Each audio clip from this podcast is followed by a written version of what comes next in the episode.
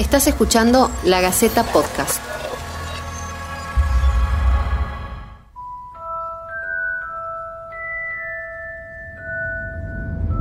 Esto es Detrás de escena, el análisis del cine y las series. Mi nombre es Alejandra Casascau. Vamos a estar compartiendo con ustedes una vez por semana las diferentes propuestas audiovisuales. Si nos estás escuchando a través de lagaceta.com, pueden dejarnos en los comentarios las sugerencias para futuras ediciones. I'm Harry, Harry Potter. Do you really have the the The what? the scar?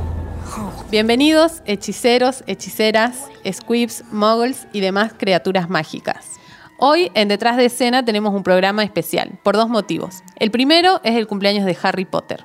Y el segundo tenemos dos invitadas que por supuesto vinieron a hablar de Harry.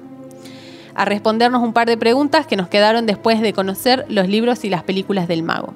Ellas son Romina y Gabriela. Chicas, ¿cómo están? Hola, ¿cómo estás? Hola, buenos días. Muy bien. Bueno, antes de arrancar con las preguntas, le quiero aclarar a la gente que nos está escuchando que este podcast va a tener muchos, demasiados spoilers. Así que eh, ustedes no se guarden nada, digan lo que tengan que decir. Ya le advertimos a la gente que los que no vieron Harry Potter tienen que ir a verla. Ahora sí, arranquemos. La primera pregunta que les quiero, quiero saber es si ustedes hoy, viernes, el día 31 de julio, van a festejar el cumpleaños de Harry Potter o no. Creo que ya estamos muy grandes para eso. Eh, más allá de estar grandes o no, creo que sí, de alguna forma, aunque sea mandándonos mensajes, acordándonos, intercambiando ideas. Aparte, siempre anécdotas. vemos las películas Sí. seguido. Para un cumpleaños mío, eh, la Roy y otras amigas me hicieron una fiesta sorpresa de Harry Potter. Todo temático. Y cumplía 31, Sí, ¿no? O sí, 29. Por ahí. No, no, no. ya 30. estábamos muy grandes, ¿no? Sí, ya estábamos muy grandes. Yo busqué varias cosas en internet, vi las películas, por supuesto, no tengo que confesar que no he leído todos los libros. Me gusta Harry Potter, no soy súper fan, pero este, busqué varias preguntas que encontraba por ahí en la web y la gente preguntaba. Y la primera que quiero saber, porque yo también quiero saber, es qué pasó con los padres de Hermione. Porque en las 7, 7 parte 1, parte 2, 7 parte 1, eh, Hermione le borra la memoria a los padres. Después de eso, ¿qué pasa? Porque de eso no se habla más. Bueno, después de que Hermione, para proteger a sus padres, les borra la memoria, después de eso, bueno, emprenden todo su viaje en busca de los Horrocrux y luchan para poder matarlo a Voldemort. Y mm, después no se sabe qué pasa en los libros. Y más adelante, J.K. Rowling en su página, en Pottermore, que es una página donde ella mantiene eh, a los fans siempre con novedades y cosas nuevas de la historia, como para darles material nuevo. Ella cuenta en, ahí en el sitio que, bueno, ella vuelve a verlos a los padres, deshace esos hechizos. No, no usa el hechizo de, de borrar la memoria solamente porque ella les hace creer a ellos que nunca tuvieron una hija. Entonces vuelve con sus padres, deshace los hechizos y bueno, ella también vuelve con los padres. Otra cosa que me llama mucho la atención es por qué el Harry Potter en su frente tiene un rayo. ¿Por qué es un rayo la marca que le deja Voldemort? Bueno, de eso no, no da una explicación concreta de por qué lo elige, simplemente dice que por qué no, Eh, que le parece que es una figura como muy cool y que eh, su personaje tenía que tener algo cool, básicamente. o sea, la, la respuesta de ella es el por qué no. Claro, en realidad lo importante de eso, más que la forma de la cicatriz, es lo que representa la cicatriz en toda la historia. Porque la cicatriz es en sí la marca que deja ese hechizo y ese maleficio de asesinato, que es lo que los une durante todo el resto de los años y hace que Harry, sin saber, sin darse cuenta, descubra que puede hablar Parcel, que es la lengua de la serpiente, que era algo de Voldemort, descubra que puede tener sueños y en esos sueños eh, sabe lo que está haciendo Voldemort, entra en su mente, entonces como que la cicatriz es lo importante, simplemente es un rayo porque tiene onda. Claro. ¿Cómo? ¿Hay otras escuelas de magia y hechicería en el mundo? Sí, hay otras escuelas. Hay otras, hay varias. Uno cree que solo es Hogwarts, pero no, hay varias. Bueno, en el libro 4 ya te introduce otras escuelas. Claro. eh, y aparte hay otras en, en- en otras partes del mundo. Claro, en el libro 4, que es el Cáliz de Fuego, se desarrolla el torneo de los tres magos, que se lo revive ese torneo después de muchos años que no se lo hace, se lo vuelve a hacer, y es entre tres escuelas, y cada escuela tiene un, un participante, un concursante, y esas escuelas son Bucks Batons, que es una escuela francesa, y Durmstrang, y después están otras escuelas. Eh, está Castelobruxo, que es brasilera, es la que tenemos acá. Mautukoro, que es japonesa. Ouagadougou, que es africana. Y la famosa, que se introduce en las películas de animales fantásticos y donde encontrarlos, de Estados Unidos, que es Ilver, Ilvery Morney. Lo, lo que quiero saber, si hay tantas escuelas en el mundo, ¿por qué solamente Hogwarts participa en la lucha contra Voldemort? Porque se, se ve solamente a la que es la novia o esposa de uno de, de los Weasley, que sale en la 4, que, eh, que es la chica, la rubia, no me acuerdo el nombre. Ella Fleur de la Cour. ella este, se la ve eh, peleando, pero después no hay otra gente, o sea, no está, re- no, no hay otras escuelas representadas. Eh, yo no creo que pase por un hecho de que el resto no pelea, sino más bien de que la historia se centra básicamente en Howard y en, eh, y en, y en esos personajes. Eh, al, al margen de que Voldemort J.K. Rowling es británica. Que aparte de eso y de que Voldemort en, en- en esta última etapa lo que quiere es destruirlo a Harry. Y Harry no está en otro lado más que en Hogwarts. Entonces eh, se centra en la vida de él y de sus seres cercanos. Claro.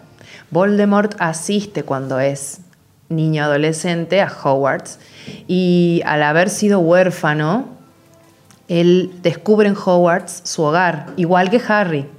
Es como una historia paralela, se repite. Y él, al haber sido huérfano y haberse, haber sentido tanto rechazo y en Hogwarts descubrir la magia y que él es tan bueno y talentoso, lo toma como su hogar. Entonces después todo se desarrolla alrededor de eso.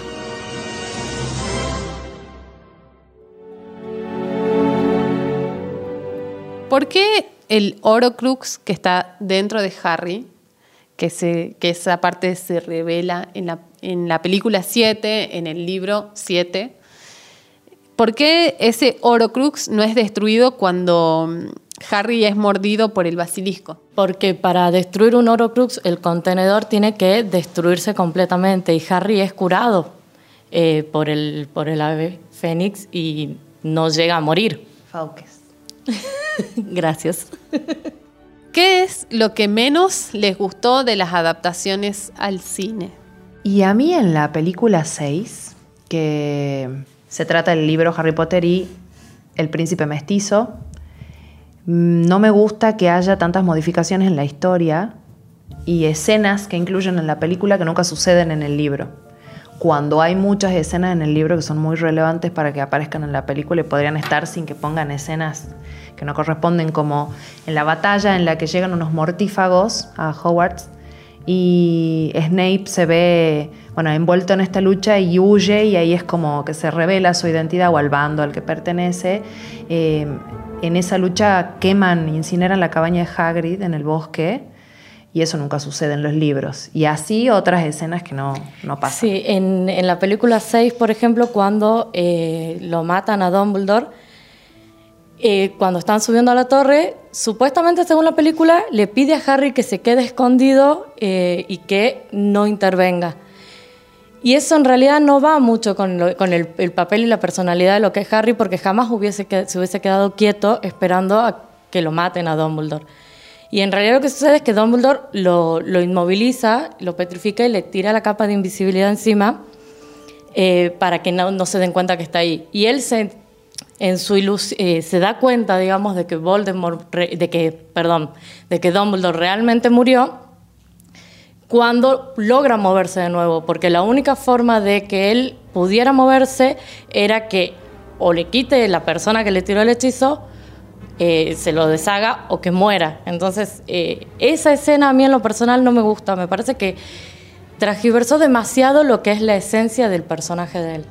Además, a mí en lo personal eh, no me gusta en general ver después de que leo un libro las películas porque siempre me ha gustado leer mucho. Entonces los primeros libros que leí de Harry me volví tan fan que no quería ver las primeras películas. Y después cuando salieron estaba muy enojada. O sea, era chica, yo tenía la misma edad de Harry.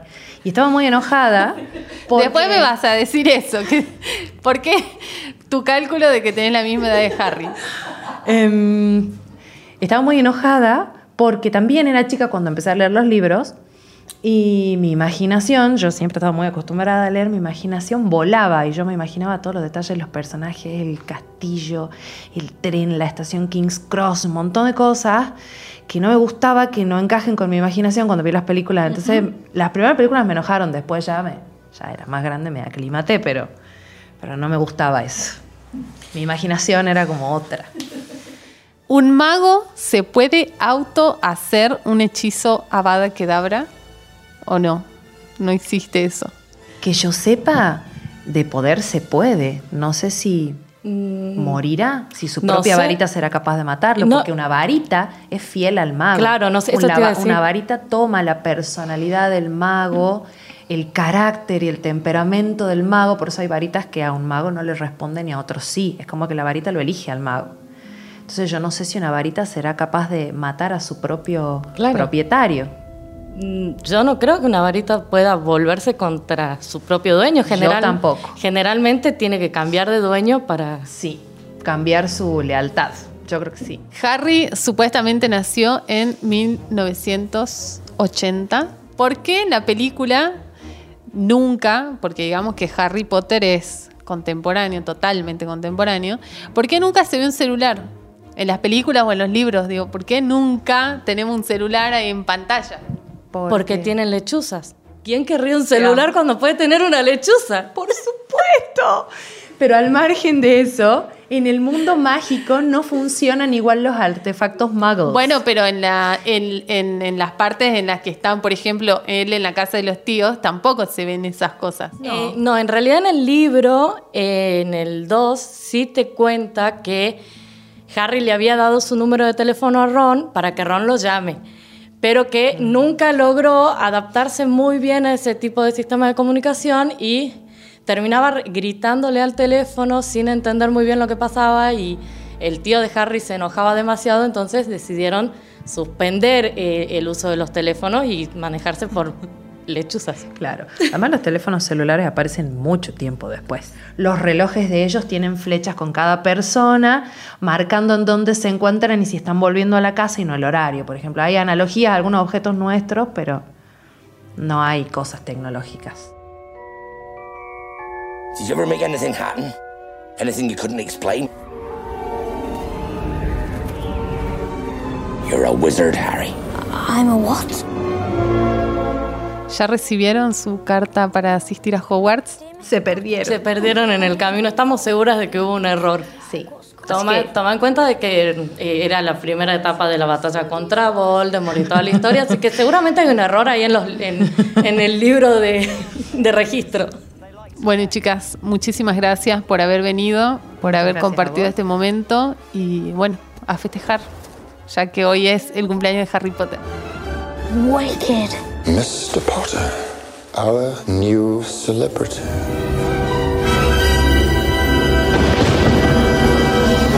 La Gaceta Podcast.